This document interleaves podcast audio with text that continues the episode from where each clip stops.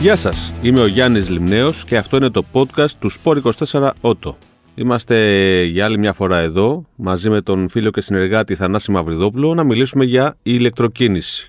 Γεια σας και από μένα. Γεια σου Θανάση, στην κλασική σου καρέκλα. Στην κλασική μου Ξέρεις, καρέκλα. Τα λες σωστά. Την ηλεκτρική, Έτσι. τη γνωστή, με το κουμπί που κρατάς εσύ. Και δεν το έχω πατήσει ακόμα. Ακριβώς.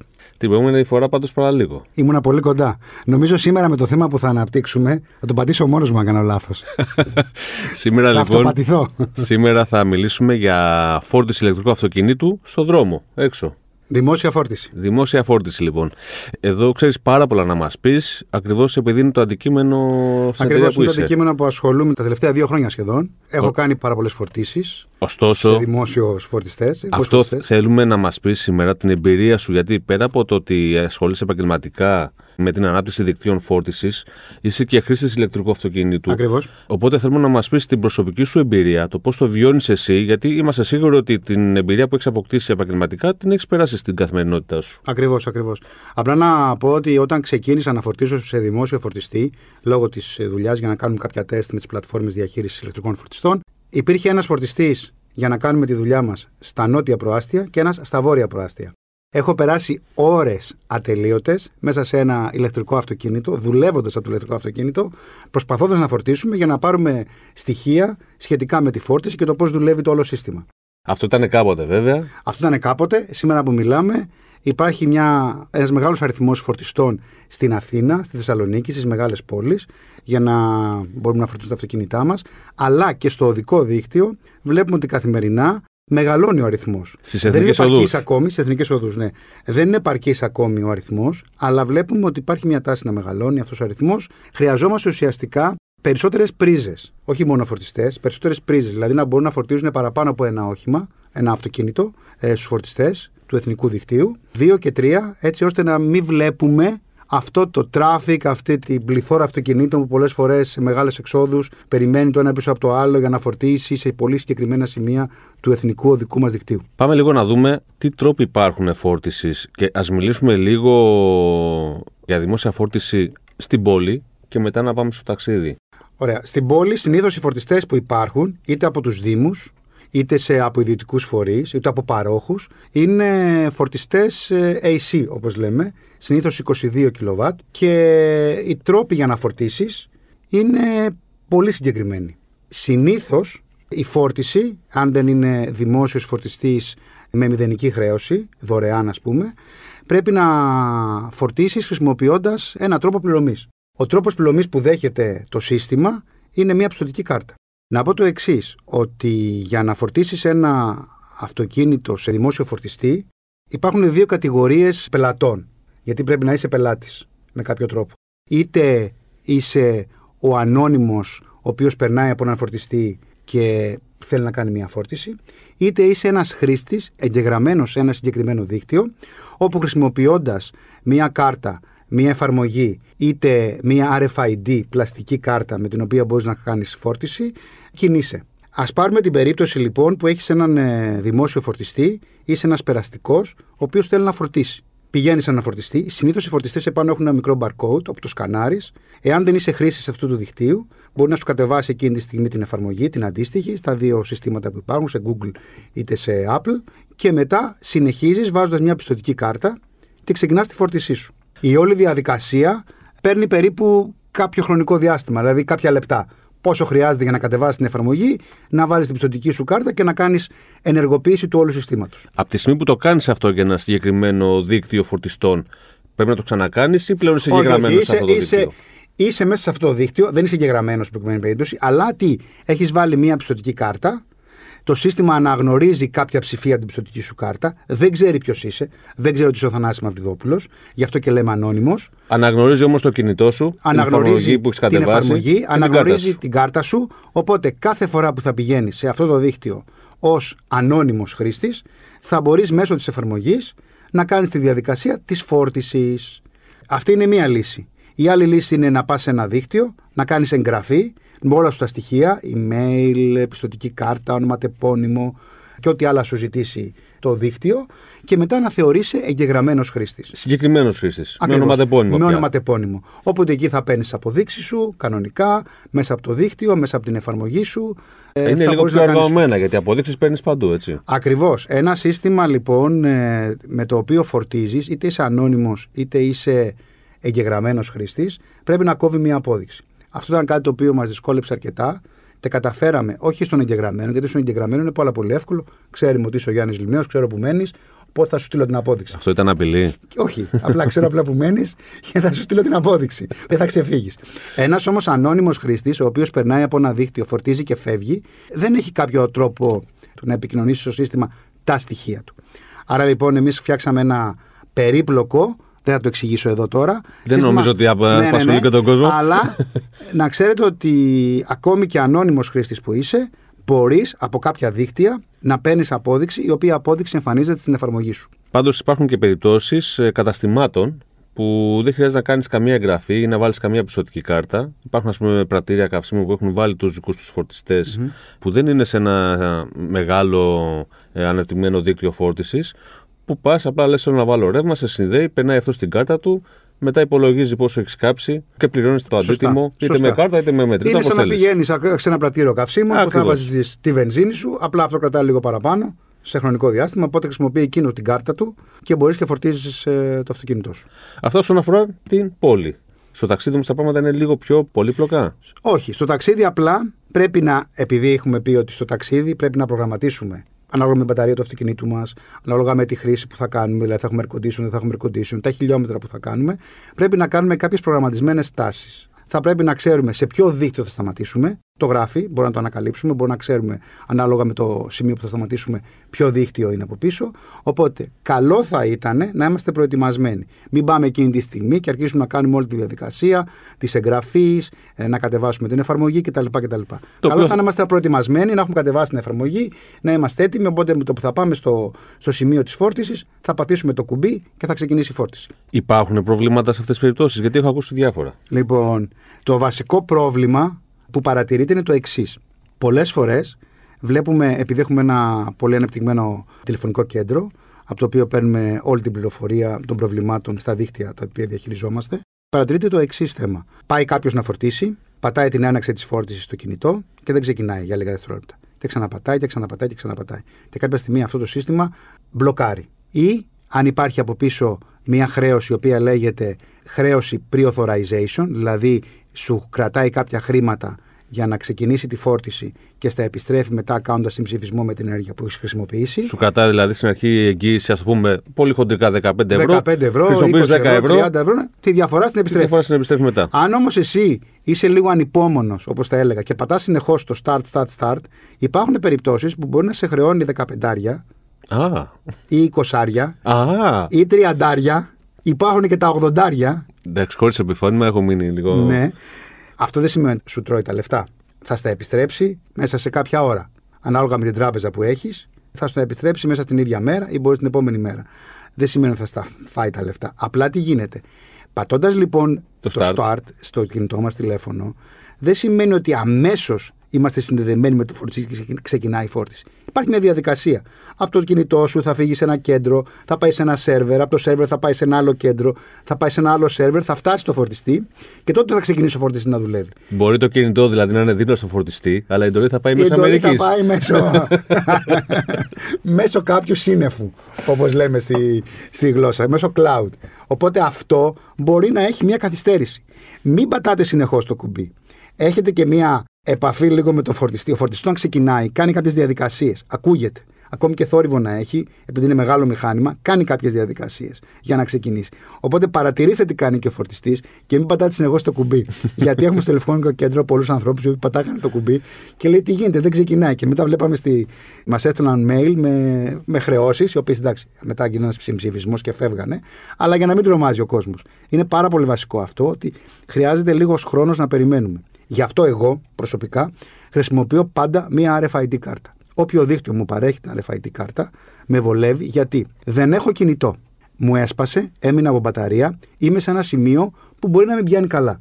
Η κάρτα μου είναι μια πλαστική κάρτα, RFID, μπορεί να ενεργοποιήσει τον φορτιστή ανά πάσα στιγμή με μια απλή κίνηση. Δεν θα μου δώσει διπλό, όχι χρέωση, δεν είναι χρέωση, είναι pre-authorization, δεν θα μου τραβήξει διπλές και τριπλές φορές τα χρήματα. Εγγύηση. Την εγγύηση ακριβώς και είναι σίγουρο ότι θα δω την εκκίνηση και επίσης θα σταματήσω όποτε ακριβώς πρέπει να σταματήσω τη φόρτιση. Η κάρτα RFID, όπως λες, βέβαια, θα είναι από συγκεκριμένο δίκτυο. Ναι, το οποίο- τα δίκτυα, ε, υπάρχουν δίκτυα τα οποία δίνουν ε, RFID κάρτες και πολλά δίκτυα με RFID κάρτες δίνουν και καλύτερες τιμές. Οπότε ουσιαστικά επιλέγεις το καλύτερο δίκτυο, το καλύτερο για σένα, για τις ανάγκες σου. Τι σημαίνει καλύτερο, αυτό που έχει περισσότερους φορτιστές στους δρόμους τους οποίους Κινείσαι. συνηθίζεις να Ακριβώς. κινείσαι και που σου δίνει τις καλύτερες χρεώσεις. Ακριβώς. Και χρεώσεις και ευκολία επίσης. Άλλα προβλήματα που μπορούμε να αντιμετωπίσουμε στο ταξίδι, γιατί δεν είναι καθόλου ευχάριστο να έχεις ξεκινήσει να πας κάπου και τελικά να μένεις σε ένα σταθμό φόρτιση μη μπορώντας να φορτίσεις το ηλεκτρικό σου αυτοκίνητο. Ναι. Ένα βασικό θέμα είναι ότι πολλοί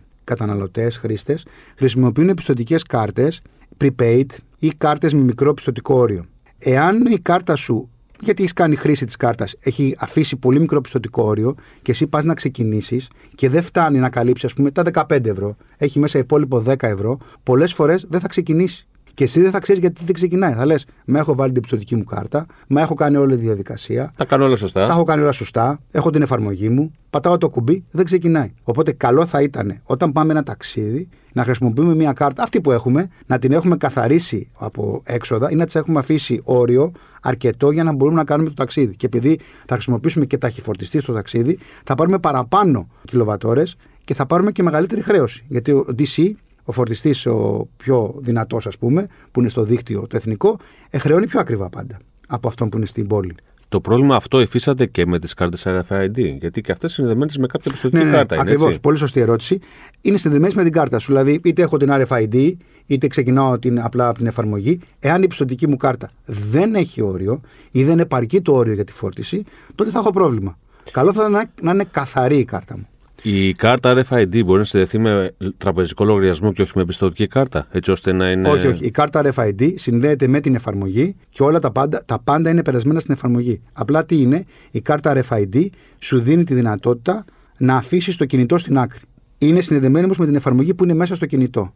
Είναι συνδεδεμένη με το site της εταιρείας του δικτύου, έτσι ώστε να μπορείς να παίρνεις τα data και όλη τη χρήση για να μπορείς να τα βλέπεις αργότερα. Μάλιστα. Και μπορεί να παίρνεις και την απόδειξή σου από εκεί πέρα. Μιας και μιλήσαμε για χρεώσεις, για πάμε λίγο να δούμε, γιατί πόσο μπορεί να κοστίσει ένα ταξίδι στο οποίο χρησιμοποιούμε ένα ταχυφορτιστή για να φορτίσουμε γρήγορα με πολλές κιλοβατούρες στην μπαταρία μας για να φτάσουμε στον προορισμό μας; Η απόσταση Αθήνα-Θεσσαλονίκη είναι 505-510 χιλιόμετρα. Έχει, έχει μικρή νομίζω τώρα τελευταία. Έχω να πάω καιρό με το αυτοκίνητο. Εσύ πας συχνά. Γιατί έχεις καλά αυτοκίνητα και γρήγορα. Ναι, και με μεγάλες μπαταρίες. Και με μεγάλες μπαταρίες. Α υποθέσουμε ότι είναι 500 χιλιόμετρα. Μπορεί Α να είναι και πούμε λιγότερο, 500, γιατί την ναι. έχουν Α φτιάξει πάρουμε λίγο. για παράδειγμα το Ότι είναι Αθήνα- 500 Αθήνα-Θεσσαλονίκη 500 Λοιπόν, χιλιόμετρα. ξεκινάς γεμάτο. Ε, ναι. Ωραία. Α πάρουμε ένα αυτοκίνητο το οποίο έχει μια 75 μπαταρία, 77, που τώρα τελευταία εκεί βγαίνουν περίπου τα περισσότερα αυτοκίνητα, τα δυνατά. Τα με μεγάλα μπαταρίες, τα οικογενειακά. ναι, τα μεγάλα οικογενειακά. Υπάρχουν και στα 50 και στα 60, και 60 κιλοβατόρες και 65. Αλλά ας πούμε ότι είναι 75 κιλοβατόρες. Ένα αυτοκίνητο με 75 κιλοβατόρες βγάζει περίπου σε εθνικό δίκτυο 300 με 350 χιλιόμετρα. Μην αρχίσουμε να λέμε το δικό μου έβγαλε Ναι, εντάξει. 422, το άλλο έβγαλε 483 Πάμε να- κτλ. Μιλάμε με μια σταθερή ταχύτητα 120 χιλιόμετρα. Να σου πω κάτι. Τώρα μου ήρθε μια ιδέα. Δεν το κάνουμε αυτό. Α, Βλέπω τη λάμπα που ανέβαινε από το κεφάλι σου. Ναι. Α- να το ας κάνουμε. Α ας το κάνουμε, ας το ζητήσουμε μετά, μην δίνουμε και ιδέες αλλού. Σωστά. Μας ακούνε Σωστά. πολύ. λοιπόν, θα το κάνουμε αυτό και θα σας δώσουμε τα, τα στοιχεία όλα. Λοιπόν, ας πούμε ότι μια μπαταρία έχει 75-77 κιλοβατόρες, μας δίνει στην εθνική οδό με 120 χιλιόμετρα ε, να πηγαίνουμε, μας δίνει περίπου 300 με 350 χιλιόμετρα. Για παράδειγμα. Ναι. Άρα θα χρειαστεί να φορτίσουμε μία ή δύο φορές. Κανονικά τα μαθηματικά λένε μία. Ο τρόπος όμως που φορτίζει η μπαταρία και ο τρόπος που φορτίζει γενικότερα το σύστημα του αυτοκινήτου έχει να κάνει με τις θερμοκρασίες, με την κατάσταση της μπαταρίας, με το πώς πηγαίναμε, τι έχουμε χρησιμοποιήσει, air condition ή όχι, πόσο βάρος έχουμε, όλα αυτά. Άρα πολλές φορές ενώ βλέπεις ότι μπορεί να θέλεις, λες τι λες, 350 χιλιόμετρα, μου μείνουν 150, θα κάνω μία φόρτιση και θα φύγω. Αυτό λέει η λογική. Μπορεί όμως να χρειαστεί αντί να κάνεις μία φόρτιση και να μείνεις 35 ή 40 λεπτά στο φορτιστή, σε έναν φορτιστή, μπορείς να μείνεις σε δύο φορτιστές από 15 λεπτά ή από Ναι. 20 λεπτά. Μμμ. Οπότε ανάλογα κρίνεις ποιο είναι καλύτερο. Γιατί θα κουραστείς λιγότερο στα 15 λεπτά. Με ποια έννοια, ότι κατεβαίνεις από το αυτοκίνητο, θα ψωνίσεις κάτι, θα πας μια τουαλέτα, θα κινηθεί λίγο. Είναι ότι θα το συνδυάσει με κάτι Ναι. άλλο στο ταξίδι Αν έχεις σου. Ναι. παιδιά, δεν θα στεναχωρηθούν, δεν θα τα φωνάζουν. Η σύζυγος δεν θα παραπονεθεί, μα τι κάνουμε τόση ώρα εδώ. Οπότε όλο αυτό μπορείς να το προγραμματίσεις ανάλογα και να πεις ότι ναι, θα πάω Θεσσαλονίκη και θα κάνω δύο φορτίσεις ή θα κάνω μία φόρτιση. Α πούμε ότι μας μας μένουν 150 χιλιόμετρα ή μπορεί να χρειαστεί να πάρουμε, ξέρω εγώ, τη μισή μπαταρία, 35 ή 40 κιλοβατόρες ή 30 κιλοβατόρες. Το κάνουμε πιο 30. Τώρα, οι χρεώσεις στο δίκτυο των DC φορτιστών ξεκινάνε αν είσαι εγγεγραμμένος χρήστης σε κάποιο δίκτυο από 0,55 cents ανά κιλοβατόρα Σε σύγκριση με την κιλοβατόρα στο σπίτι, ποια είναι η διαφορά; Α, 0,55 Με, με το σπίτι που έχει 0,20, 21, 22, 25 στη χειρότερη να έχεις πολύ κακή σχέση με το δίκτυο και να έχεις πάρει κακές άρα τιμές. μιλάμε για σχεδόν διπλάσια χρέωση. Σίγουρα διπλάσια και παραπάνω. Ναι, γιατί πολύ απλά εδώ αγοράζουμε ρεύμα από κάποιον άλλον, έτσι. Εδώ αγοράζεις ρεύμα από κάποιον άλλον. Εδώ αγοράζεις ρεύμα πολύ γρήγορα. Γιατί έχεις πενταπλάσιες ταχύτητες από ό,τι στο σπίτι. Δηλαδή, άμα φορτίζεις με 11 στο σπίτι, εδώ φορτίζεις με 50, 55, 60 ανάλογα. Το φορτιστή μπορεί και με 120 και 180 κάποιοι. Ανάλογα το φορτιστή και το αυτοκίνητο, και όπως το έχουμε πει σε αυτοκίνητο. άλλη εκπομπή, έτσι. Ακριβώς. Αυτό το έχουμε πει, ε. Μμμ. Έχουμε πει και για τους φορτιστές που γράφουν μία ισχύ, αλλά αυτή δεν την παίρνεις ποτέ; Όχι, αλλά θα το πούμε σε άλλη εκπομπή. Σε άλλη εκπομπή, λοιπόν.